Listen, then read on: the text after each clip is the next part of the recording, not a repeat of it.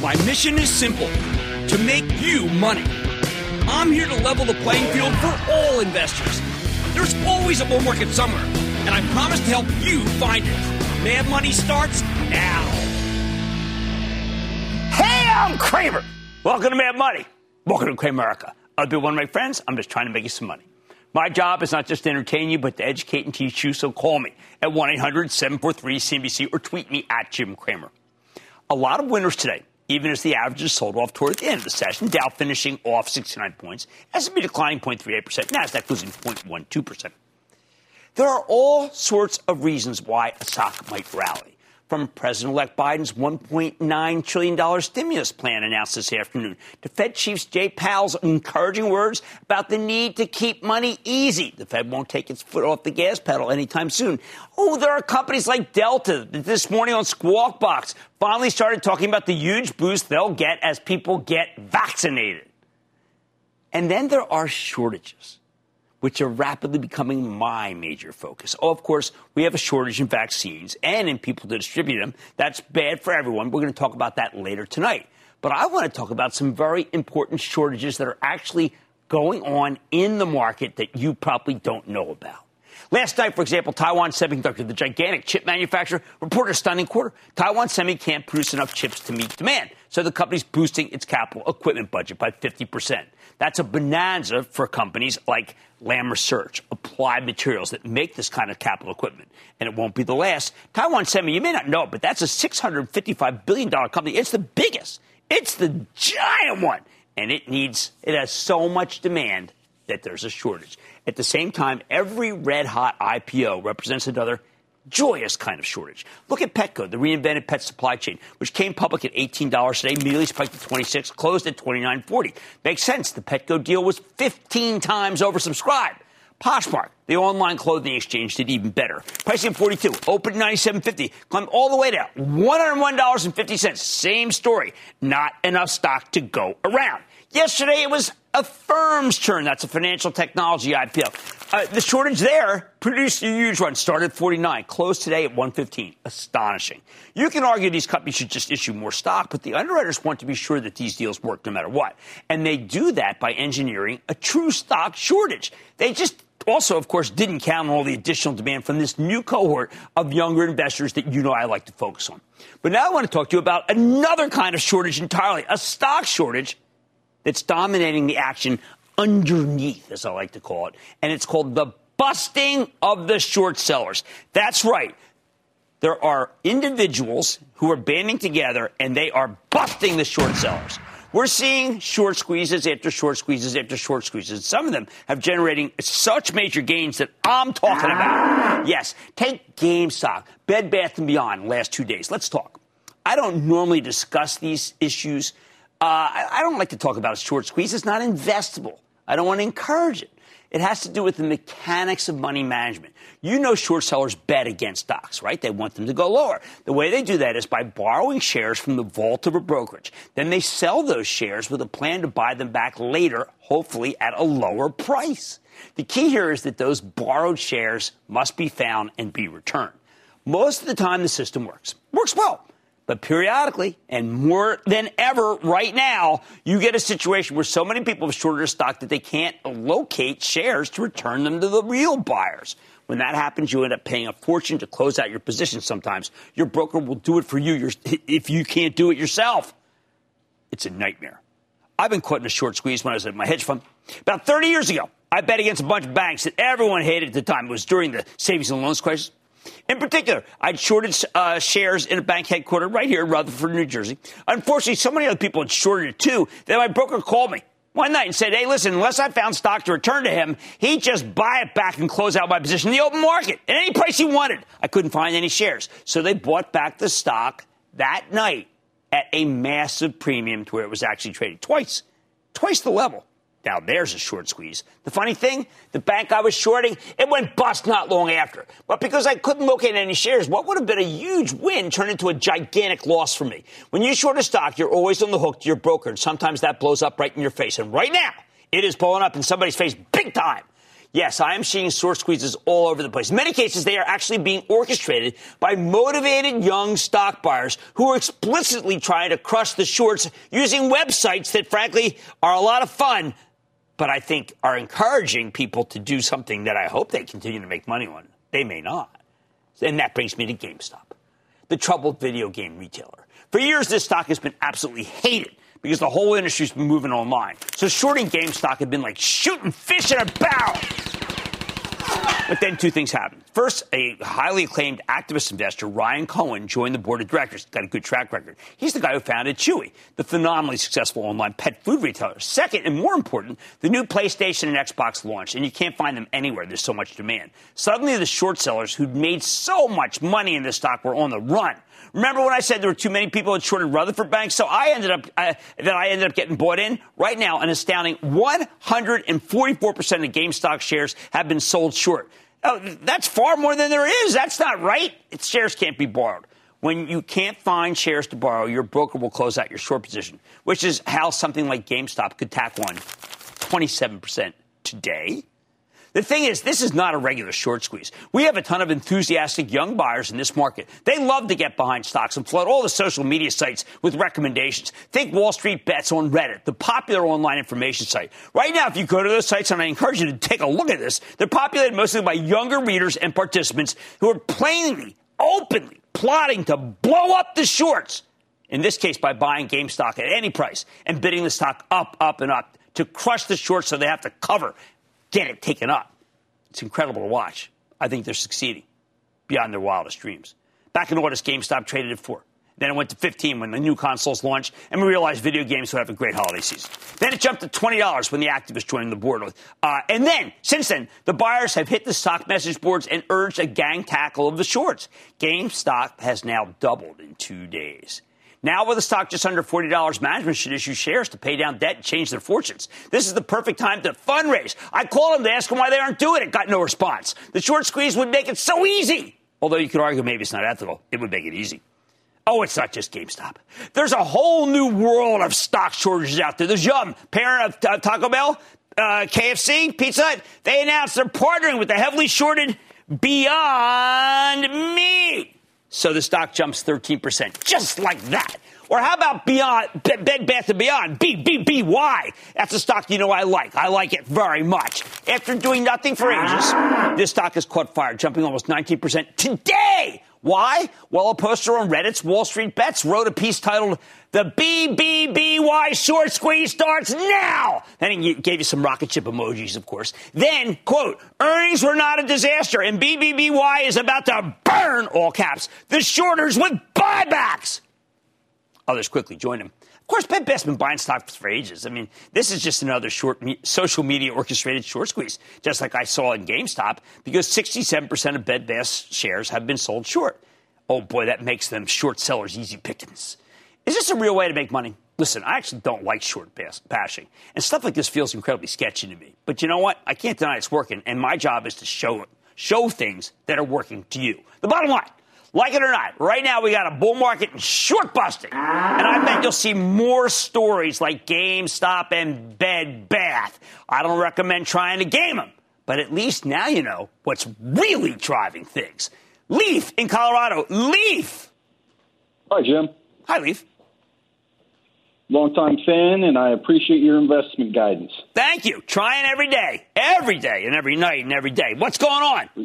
You're doing a good job, man. Oh, thank you. Now, I picked up Kraft last year and had a good game for normal times.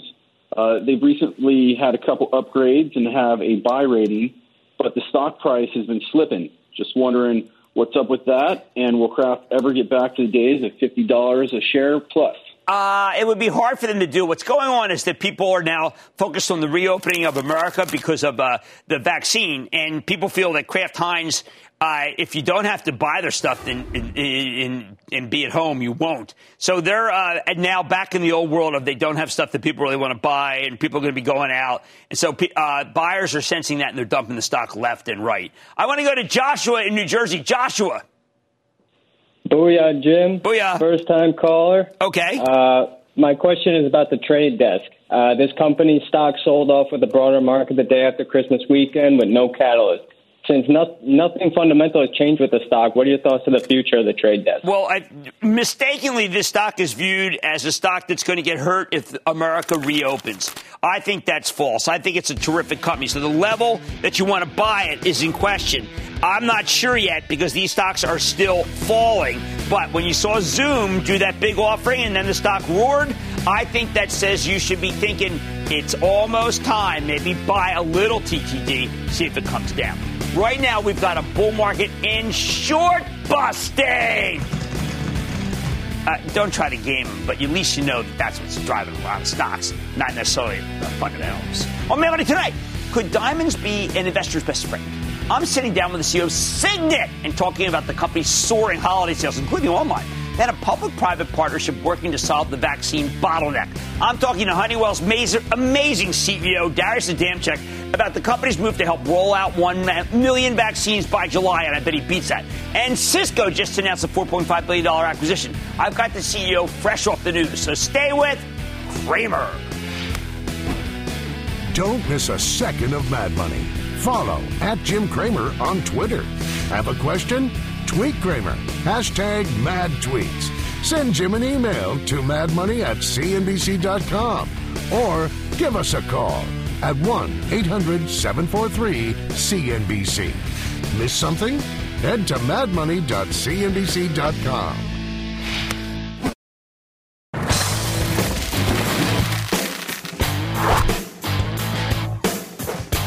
spending years lost in the wilderness, Signet Jewelers is making a remarkable, incredible comeback. You know them as the a company behind Kay Jewelers, uh, Zales, Jared. They've got 2,900 stores and a rapidly growing e-commerce unit. Signet's had a very rough time for the past five years, but they brought in a new CEO in 2017. Her name is Gina Drosos. And by the beginning of last year, her turnaround plans were starting to pay off. Then the pandemic hit and the stock cratered to new all time lows. I get that. But ever since the bottom in March, Signet's been working its way back. And it is just extraordinary. In the last couple of months, that move has gone into overdrive. Early December, the company reported a massively better than expected quarter, 15% same store sales growth when Wall Street was only looking for five, not to mention a surprise profit. Then today, they announced some strong holiday numbers, which is why the stock jumped another 6%, breaking out above $40 for the first time in years. Even up here, the darn thing sells for just 11 times earnings. So could it have more upside? Let's check in with Gina Drosos. She's the CEO of Signature to get a better sense of what's going on here. Gina, welcome back to Mad Money. Hi, great to see you, Jim. Okay, so they told me that you could never sell jewelry online. It doesn't work. People need to go to the stores. They have to try it on. Your numbers say that's not the case. It's definitely not the case, Jim, but there are two key unlocks, and our team has done an amazing job bringing new technology so that we can unlock the selling of jewelry online. The first is consultation. People want a trusted relationship. Sometimes buying an engagement ring is the most expensive purchase a couple's ever made, and they want to feel like they're getting the right kind of advice. We now have over 700 virtual sellers we can chat with people online. We have uh, AI enablement on all of our uh, online information, but we also have people. We have 700 virtual sellers who can help them. No, the second I, unlock is visualization. We are now showing our jewelry in ways that help customers understand how big it is, how it will look on me, will it be right, how long really is an 18 inch chain. And that has also been a big help. So we saw e-commerce growth really driving Signet's comp this quarter up over 60%. Well, like many companies, uh, your company recognized you have to digitize. These are all signs that this company has become a technology leader in its field. I think it's a competitive advantage for us, Jim, increasingly so, but we have plenty more opportunity. Some of our capabilities in the digital space are still nascent. Uh, for example, in the world of fulfillment, we just started doing buy online, pickup in store in October. It was a big driver over our holiday period. I was very proud of how quickly uh, we brought that to life. We were fulfilling orders ahead of customers' expectations, always within four hours. So a great new capability, but we're just getting started. Now, uh, COVID destroyed a lot of jewelers. Uh, the jewel, there were two that I, I always went to for my wife. One for her birthday, one for anniversary. They always sent me tickler file. Come in to see her. Here's what we have. Both went under. Now, I think you are the last man standing in this in this category. Well, it's a highly fragmented category, and I think there still are some healthy players. But what I'm excited about for Signet is that we're using data and analytics now to bring our purpose to life. We want to inspire love in the communities in which we operate. Uh, we want to help people celebrate life and express love. And if if uh, competitors aren't able to do that anymore, then we are using a data and analytics approach to really target customers in those trade areas and go in in and serve jewelry customers. Okay, so we went on the site uh, today. Uh, first up, piercing pagoda, $119 pair, pair of earrings.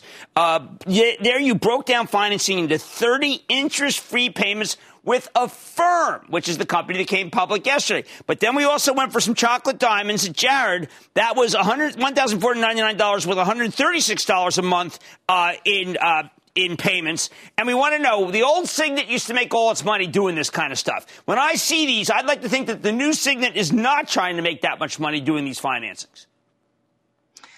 Jim, we're really trying to help our customers get value. Uh, we're a scaled company, the largest in our space, and so we believe we can offer them the best innovation, best assortment of product and the best services. Uh, one of those services is helping them to buy in the way that is most appropriate for them. Sometimes that could be private label credit. Sometimes it's a split payment like Affirm. Uh, we really just want to make that available as a service to our customers. But if I had to look at the makeup of actual earnings, it's not like the old, the old days. I used to think it was about four, 40, uh, probably about 80% financing and 20% actual jewelry. That is no longer your breakdown. I think you can comfortably say, Jim, we're a strong and growing jewelry company. All right. I like that. You're a jewelry company, not a financier. And but one thing you are very good at is paying down debt. Your balance sheet looks a lot different from when you inherited it. Thanks. I'm very proud of our working capital efficiency. We've been driving out inventory, but uh, to be honest, that's really invisible to our customers because we're using data and analytics to target the right inventory in the right trade areas. So less uh, less inventory can feel like a much more robust assortment to our customers. We've also unlocked inventory across our stores, we now have a ship from store capability. So within 24 to 48 hours, we can access jewelry from any of our stores across the country for a customer, no matter where they live. And Jen, what do you got for us for Valentine's Day? Well, I think a new product is always very important. We have great new assortments. Uh, we expect to see that earrings and pendants will continue to trend. Zoom worthy jewelry uh, will be there. But I think Valentine's Day is an important time, just like Christmas was, just like the holiday period, for people to express the love to those who are most important to them. It's it's been a tough last year, and it's great for people to be able to express their love uh, through our jewelry. You have been able to scale back stores. Uh, I presume now that most of the ones that are left are profitable ones. You're no longer losing money on stores, and you're making money on almost everything you sell. I, I, feel very good about our store optimization strategy. Um, we've been diligent about that. Again, it's been part of our three year transformation strategy. So, not something new that happened with COVID, but something that we've been building. Uh, we've been moving out of lower traffic malls into off mall locations, uh, which can have a higher traffic profile and therefore a higher sales profile. So, that's a continuing strategy uh, that I think has been very successful for us. We've now mapped the country and looked at where jewelers should be. You know, where could we put a new Kay store, a new piercing pagoda, and we see opportunity for that also in the times ahead. Well, congratulations. This is a remarkable turn. Of course, when I first met you, I did not necessarily believe that the path to brilliance would lead the path to profitability for shareholders, but I'm sure a believer now. That's Gina Drosos, CEO of Signet Jewelers. Always great to see you. Thank you. Thank Thanks so much, Jim. Look, look it's a remarkable turn. No one, I, wait, if you go back and read the stories of what this thing was, you would think it was just something that could never make it. Not only is it making it, but it's generating a huge amount of cash, paying down debt, going to reward all the shareholders. It's a good story because of what Gina Drosos has done here. Mad Money's back into the break.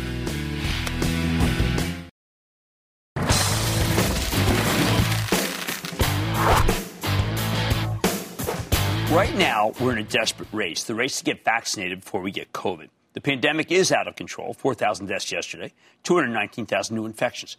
We've got two vaccines, but our government hasn't been doing a great job of getting them where they're needed. Which brings me to Honeywell. This is one of my absolute favorite industrials, but tonight we're focused on what Honeywell is doing in North Carolina. This morning, the company announced that it's teaming up with the governor and a bunch of other organizations, Atrium Health, North Carolina Motor Speedway, Tepper Sports and Entertainment, in an effort to vaccinate a million people in the next six months. Yes, that Tepper is David Tepper, owner of the Panthers, one of my old teachers at Goldman Sachs years ago. But will they, uh, let's say, be able to do it? I don't know. It's a big task. Let's take a close look with Darius Adamczyk. He's the chairman and CEO of Honeywell to learn more about this North Carolina initiative. Mr. Adamczyk, welcome back to Mad Money, and thank you for doing this. Well, thank you, Jim. Thank you. It's nice to be back as always. And uh, this is something I have a great deal of passion about personally. So it's easy for me to do because, like you and probably like many others, I've been watching these vaccination rates and and it's uh, it's just a little bit heartbreaking. The pharma companies did a great job bringing us these vaccines, and we really need to get them into people's arms as quickly as we possibly can. And you couple that with the fact that the COVID uh, era is upon us like never before. The uh, infection rates are the highest we've ever seen them we have to dramatically accelerate the rate of vaccinations. So, what exactly did you do? I mean, I know North Carolina has not been very good so far. Uh, I think there are a lot of people, uh, wealthy people, CEOs, whatever, who are listening right now and saying, hey, here's someone who just decided he's mad as hell. He's not going to take him. He's going to save people's lives. Give me the flow chart of what you did to make this happen. Well, you know, that's exactly kind of how it happened. I woke up last Saturday morning and I looked at the rates and I was just disappointed. And, uh, and luckily it's such a close knit, um, community of CEOs and leaders here in Charlotte. And, uh, and I was going for a walk in our neighborhood, the sort of the COVID social thing to do with, uh, uh, Tom Glick, who's the president of the Panthers and obviously very close. I also know David Tepper very well and, we got on a phone and I also took a walk with uh, Gene Woods, who's the CEO of Atrium Health. And, you know, we discussed this concept about how about if the three entities get together and really solve this problem, which has three dimensions to three dimensions to it. The first one is the actual administrations of the vaccine itself into people's arms, and that's more of a medical challenge and, and opportunity. Two is you need a very large facility to create a massive center which is used to flowing a lot of people in and out. And obviously the Panthers do that a lot of Sundays in the fall. And then, and then us, you know, how does Honeywell fit in? Well, Honeywell fits in because we have a very complex supply chain. You know, we know manufacturing. We have over 300 manufacturing and logistics locations throughout the world. And we think we could help in terms of setting up the processes, setting up the proper takt time, balancing the line, and really getting many people vaccinated very, very quickly. And we talked to the mayor, we talked to the governor. They were both very supportive. Governor Cooper thought it was a great idea, and he lent us all the resources here to help. And, and we're thrilled to make a difference and partner with these great entities in our local and state uh, leadership. Well, I want to speak to what your contribution is because I love your Healthy Buildings Initiative. Uh, a lot of what you're doing now is software. A lot of what you're doing is solving complex problems. I went to get uh, the Moderna shot yesterday, and I look. I don't want to denigrate. I'm happy that I got my first half, but uh, the, the, notion of uh, logistics, the notion of data tracking, the notion of efficiency, the notion of productivity, Darius, none of those boxes is checked. None. I mean, I listen to you. I want to fly down to where you are because this is what is needed. It's a public health problem that needs to be solved by business that knows how to solve big issues. And that's Honeywell. The government, sadly, is too small.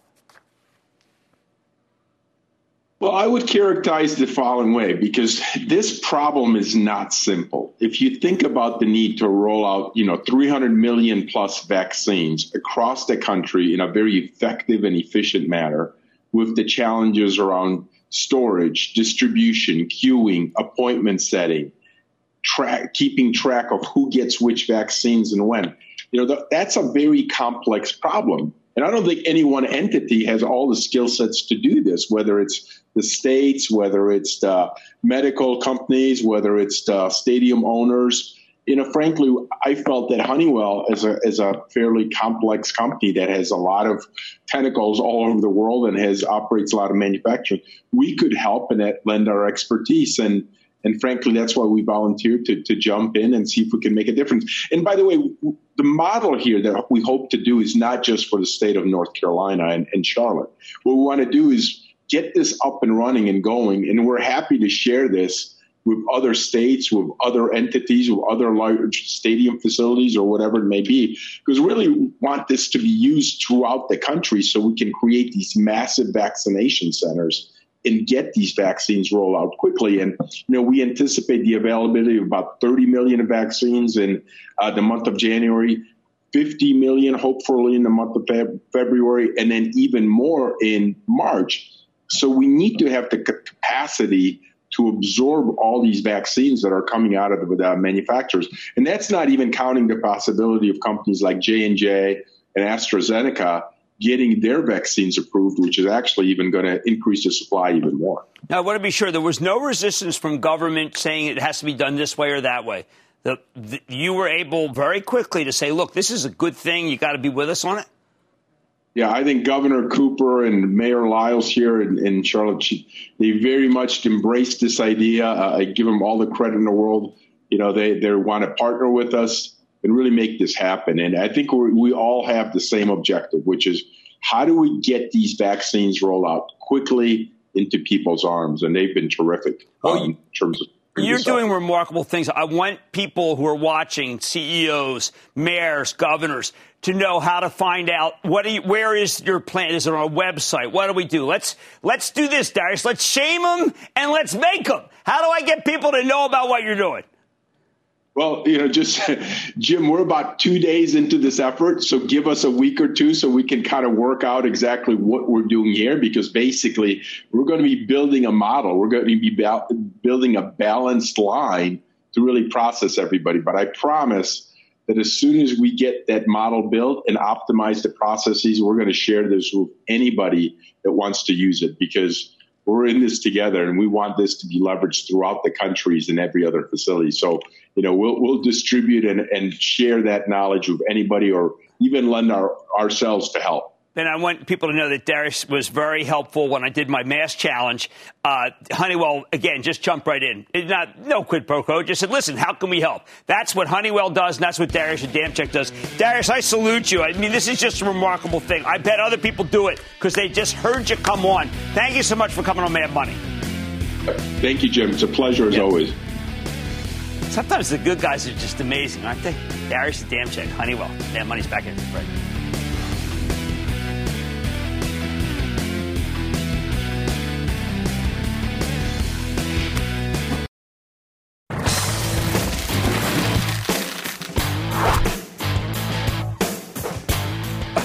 Going on at Cisco Systems with this on again, off again takeover of Acacia uh, Communications, a company that we always liked?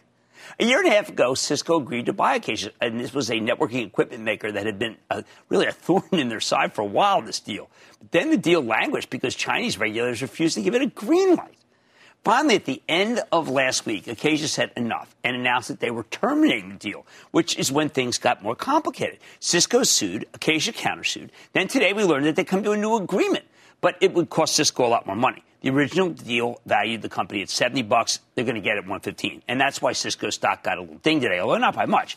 I think they made the right move. You need this for, for 5G for the enterprise. But let's go directly to the source with Chuck Robbins, the chairman and CEO of Cisco, get a better read on what just happened also talk about what Cisco's future looks like. Chuck, welcome back to Mad Money. Hey, Jim, it's great to be here. Hope you're doing well and congrats on the vaccine. Oh, thank you. Yeah, I want everyone to get it. We've got to get everybody vaccinated. Then the country will return to normal. I really believe that. Okay, so Chuck, people might say, oh, they're willing to pay $70 for this Acacia in July of 2019. What the heck? Now they're paying 115. Cisco's getting ripped off. But that isn't necessarily the case, is it? No, we don't think that's the case at all. If you if you look at what happened over the last 18 months, uh, Raj and the team have managed the company incredibly well. They have exceeded the uh, the, the, metrics that were in the original deal model. Uh, they had a stellar 2020, And uh, in fact, if you if you look at the valuation that we ended up paying, it was actually quite reasonable. So we were uh, we're pleased to get it behind us. We're looking forward to the future. We're ready to welcome the team, and uh, we think it's a very reasonable valuation that we paid today. Well, uh, how about someone who says, "Look, a deal's a deal"? I mean, look, if business had gone bad, you still would have been paying uh, seventy. I mean, if business went bad, I mean, maybe you could have got it for fifty, but tough luck, Chuck. Yeah, well, they, they did a great job and their business is going well. And look, we would much prefer to have them coming in uh, with a lot of momentum and a lot of success with their customers. And that's the position we find ourselves in. And uh, to your point, this, this technology is going to be really important for so many of the transitions ahead the 400 gig transition, the high speed infrastructure to, required for 5G networks, the optics and the web scale players. So it's very strategic for us and it's uh, super important to our future you have been totally upfront uh, the last three times I talked to you, saying, "Listen, don't get too aggressive on Cisco 5G until we get to later in 2021 because it's enterprise. It's not the 5G that you're thinking about on your cell phone, Jim. Are we on the cusp?" Well, you know, I, talk, I talked to one of our large service providers today, and they, they do believe that, you know, over the next two years, we're going to begin to really see that come to life. And I think we're seeing the consumer build out now and we're seeing the enterprise use cases, and we're working with many of the telcos and carriers who are building out their 5G networks to actually build those enterprise use cases because they respect our ability to actually help them in the enterprise given our presence there. So we think that we're we're getting very close, and uh, and it's finally good to see a lot of the customers begin to build out these 5G networks. we are working with over 30 providers globally today uh, on backhaul networks and designing new architectures to support the 5G infrastructure in the future. So uh, I think it's it's finally getting close. But you know, Chuck, it's funny when I, I talk to you when I watch you on TV uh, all over. You, you, are a leader now in what business can do in this country, and your business is a force of good. I know you believe that. At the same time, uh, Washington is very complicated, Chuck. How are you ferreting things out? Was it on contributions by by your company? O- on the worry that there was an insurrection last week, which I know you and I we, we talk about this stuff, and uh, you and I aren't used to this. None of us are used to this. How does the CEO of a major Dow Jones company deal with these things?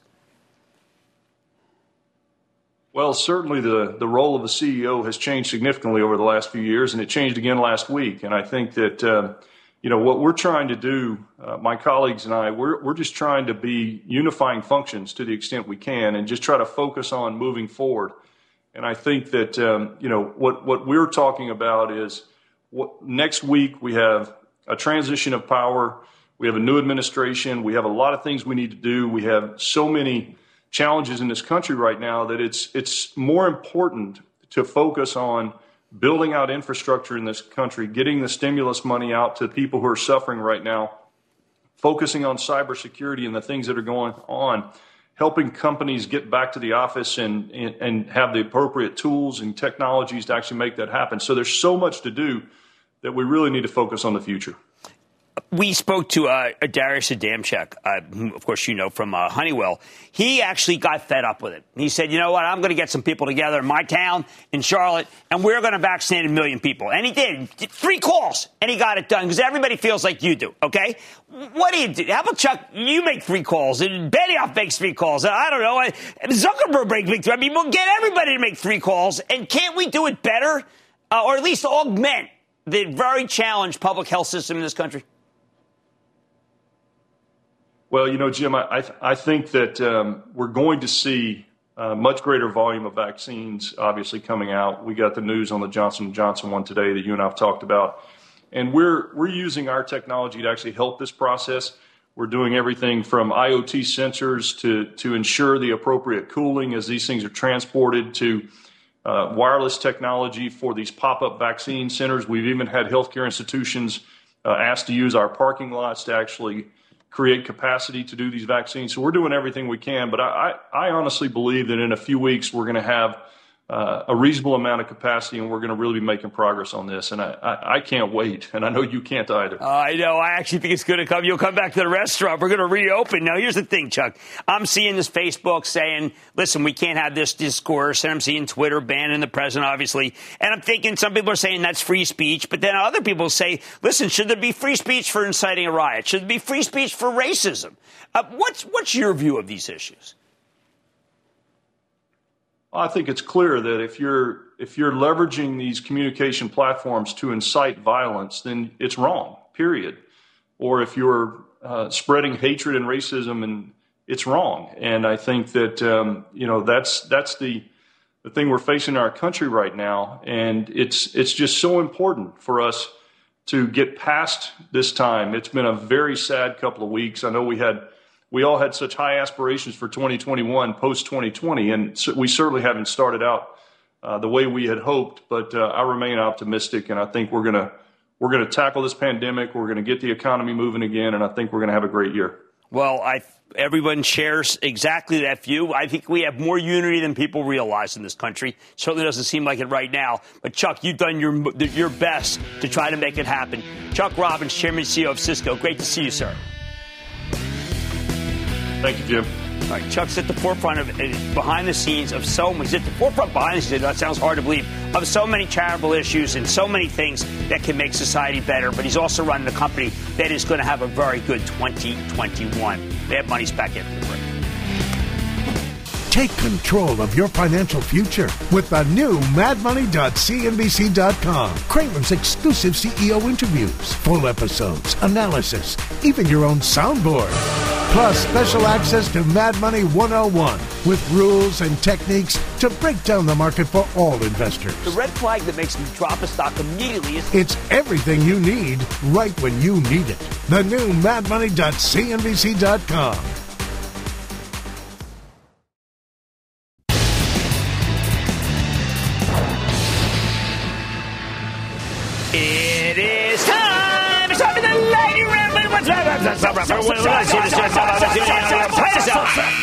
And then the lightning round is over. Are you ready, Ski? Time for the lightning round. Let's start with Dexter in California. Dexter.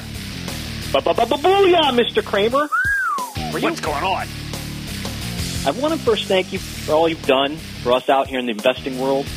Uh, life is good when you make money, and you've helped us make a lot of money. I'm looking around to see if everybody agrees with that. The money's good to make money, bad, bad lose money, good. Everyone agrees with you. we all agree with you. Got a question. Okay. Everybody in Cramerica knows you like Plug Power. You bet. Fuel cell company.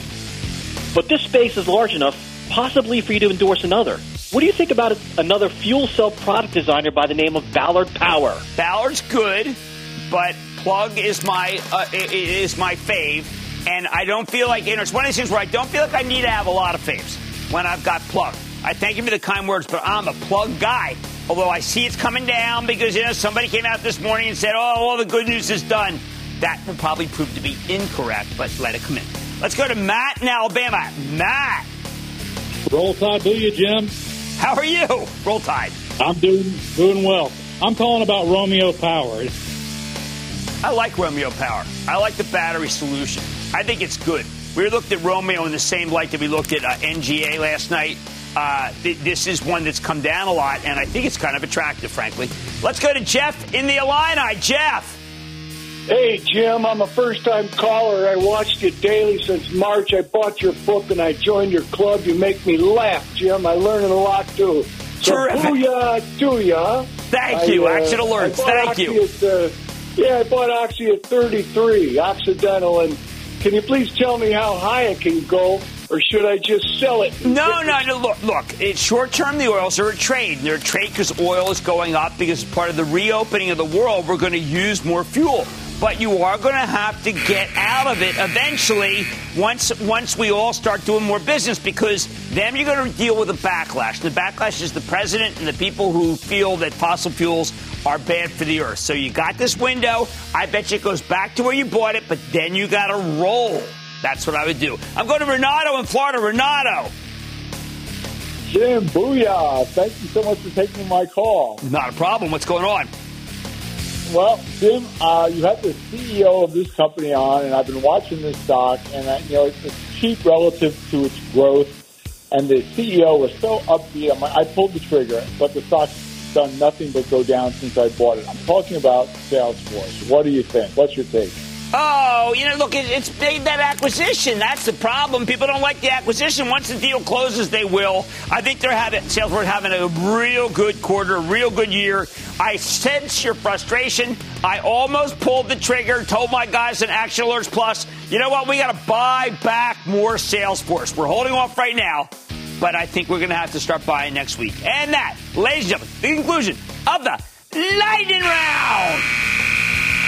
The Lightning Round is sponsored by TD Ameritrade.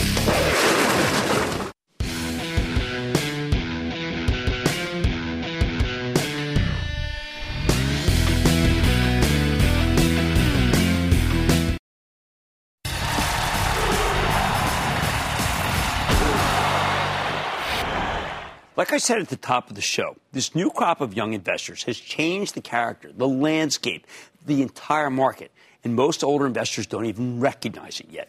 It's not just that they love speculative stocks either. They are high risk, high reward players, but it's much bigger than that. These days, when you're interviewing a CEO on air, you better come armed with a key question that younger investors want answered before they pull the trigger.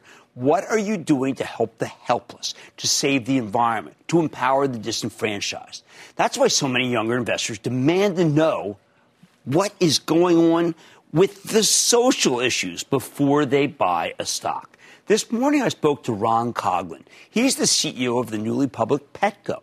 And in the old days, I would have spent every moment drilling down on the earnings, the sales, so that people could make apple to apple judgments against other companies in the industry. Uh, like, say, Chewy. I mean, you got to know whether this is better or worse than Chewy, right? For most of my career, Wall Street only cared about the money, the comps, the price to earnings ratios. That was it. But that's no longer the case. Now I have to pivot myself. I focus on what Petco is doing to help the helpless, which in this particular case means dogs. I wanted to check the box of what a younger investor might do, might think about before they buy a stock. Turns out Petco's got it down. Coughlin said, and I'm going to quote, we are on an absolute mission to eliminate euthanasia. Every single year we have found shelters that avoid euthanasia for 400,000 pets, end quote. On top of that, the company helps fund animal cancer research. Cancer is the number one killer of pets. As Coughlin put it, again, I quote, pets don't deserve pain and fear. They deserve love, end quote. Now, this question came easily for me because we're a rescued dog family. We got a good little boy in Marley before he was put down at a Tennessee kill center. And of course, you know about the late NVIDIA, formerly Everest, who was beaten for years before we took him in. However, I would never have asked Coughlin about this in the old days, not in a million years, because it would have looked syrupy, tangential waste of time, saccharine. But then, back then, all this helping the helpless stuff was irrelevant to the business of making money. I might have sounded foolish. You might have thought so too. Now, though, I think Ron's answer about stamping out kill centers was a major reason why the stock exploded higher from its offering price, ultimately finishing up 63% a red hot deal. See, younger investors care about this stuff and they love this story. Can you game this kind of thing? I know that's not why I do it, but the answer is a resounding yes. Case in point, PepsiCo. This morning we learned that PepsiCo is more than doubling its climate change goals, pledging to reach net zero carbon emissions by 2040. Now, this company has always been known as a leader in what's known as ESG, environmental, sustainability, and corporate governance. I'm doubling down on this in 2021. More than a decade ago, I went to see a Frito-Lay plant in Aberdeen, Maryland with the old CEO, Indra Nooyi. And that plant was already reducing its footprint dramatically. They recirculated the water from the potatoes to help create fantastic potato chips. Those were SunChips down there. Oh boy, were they ahead of their time. As much as I like PepsiCo, though, that, that's not the best way to play this news. I'd rather bet on the company we had on the show just last night, the Lion Electric. These guys make electric buses and delivery vans. Crucially, they already have a strategic relationship with PepsiCo. So when Pep says they're doubling down on reducing carbon emissions, you better believe that probably means that they are thinking about taking more electric delivery trucks. Now, now, now the one that they'd have to choose, I have to bet, is Lion Electric. But you can't buy the stock of Lion Electric yet. You have to buy a special purpose acquisition company that's about to merge with it. And that's called Northern Genesis Acquisition, NGA. Of course, Northern Genesis was already up 11.5% today because people know about Lion's Electric relationship with PepsiCo. But you know what? I think it could have a lot more to run, run because Pep's just the tip of the iceberg. All the companies are doing the same thing. Sooner or later, every major consumer packaged goods play will get religion on environmental sustainability. And when they do, that means more demand for Lion Electric and its peers. The younger people will inherit the earth. They want it preserved. And when they get it, they invest with that goal in mind. I like to say there's always a bull market somewhere. And I promise to try to find it just for you right here on Mad Money. I'm Jim Cramer. See you tomorrow. The news with Shepard Smith starts now.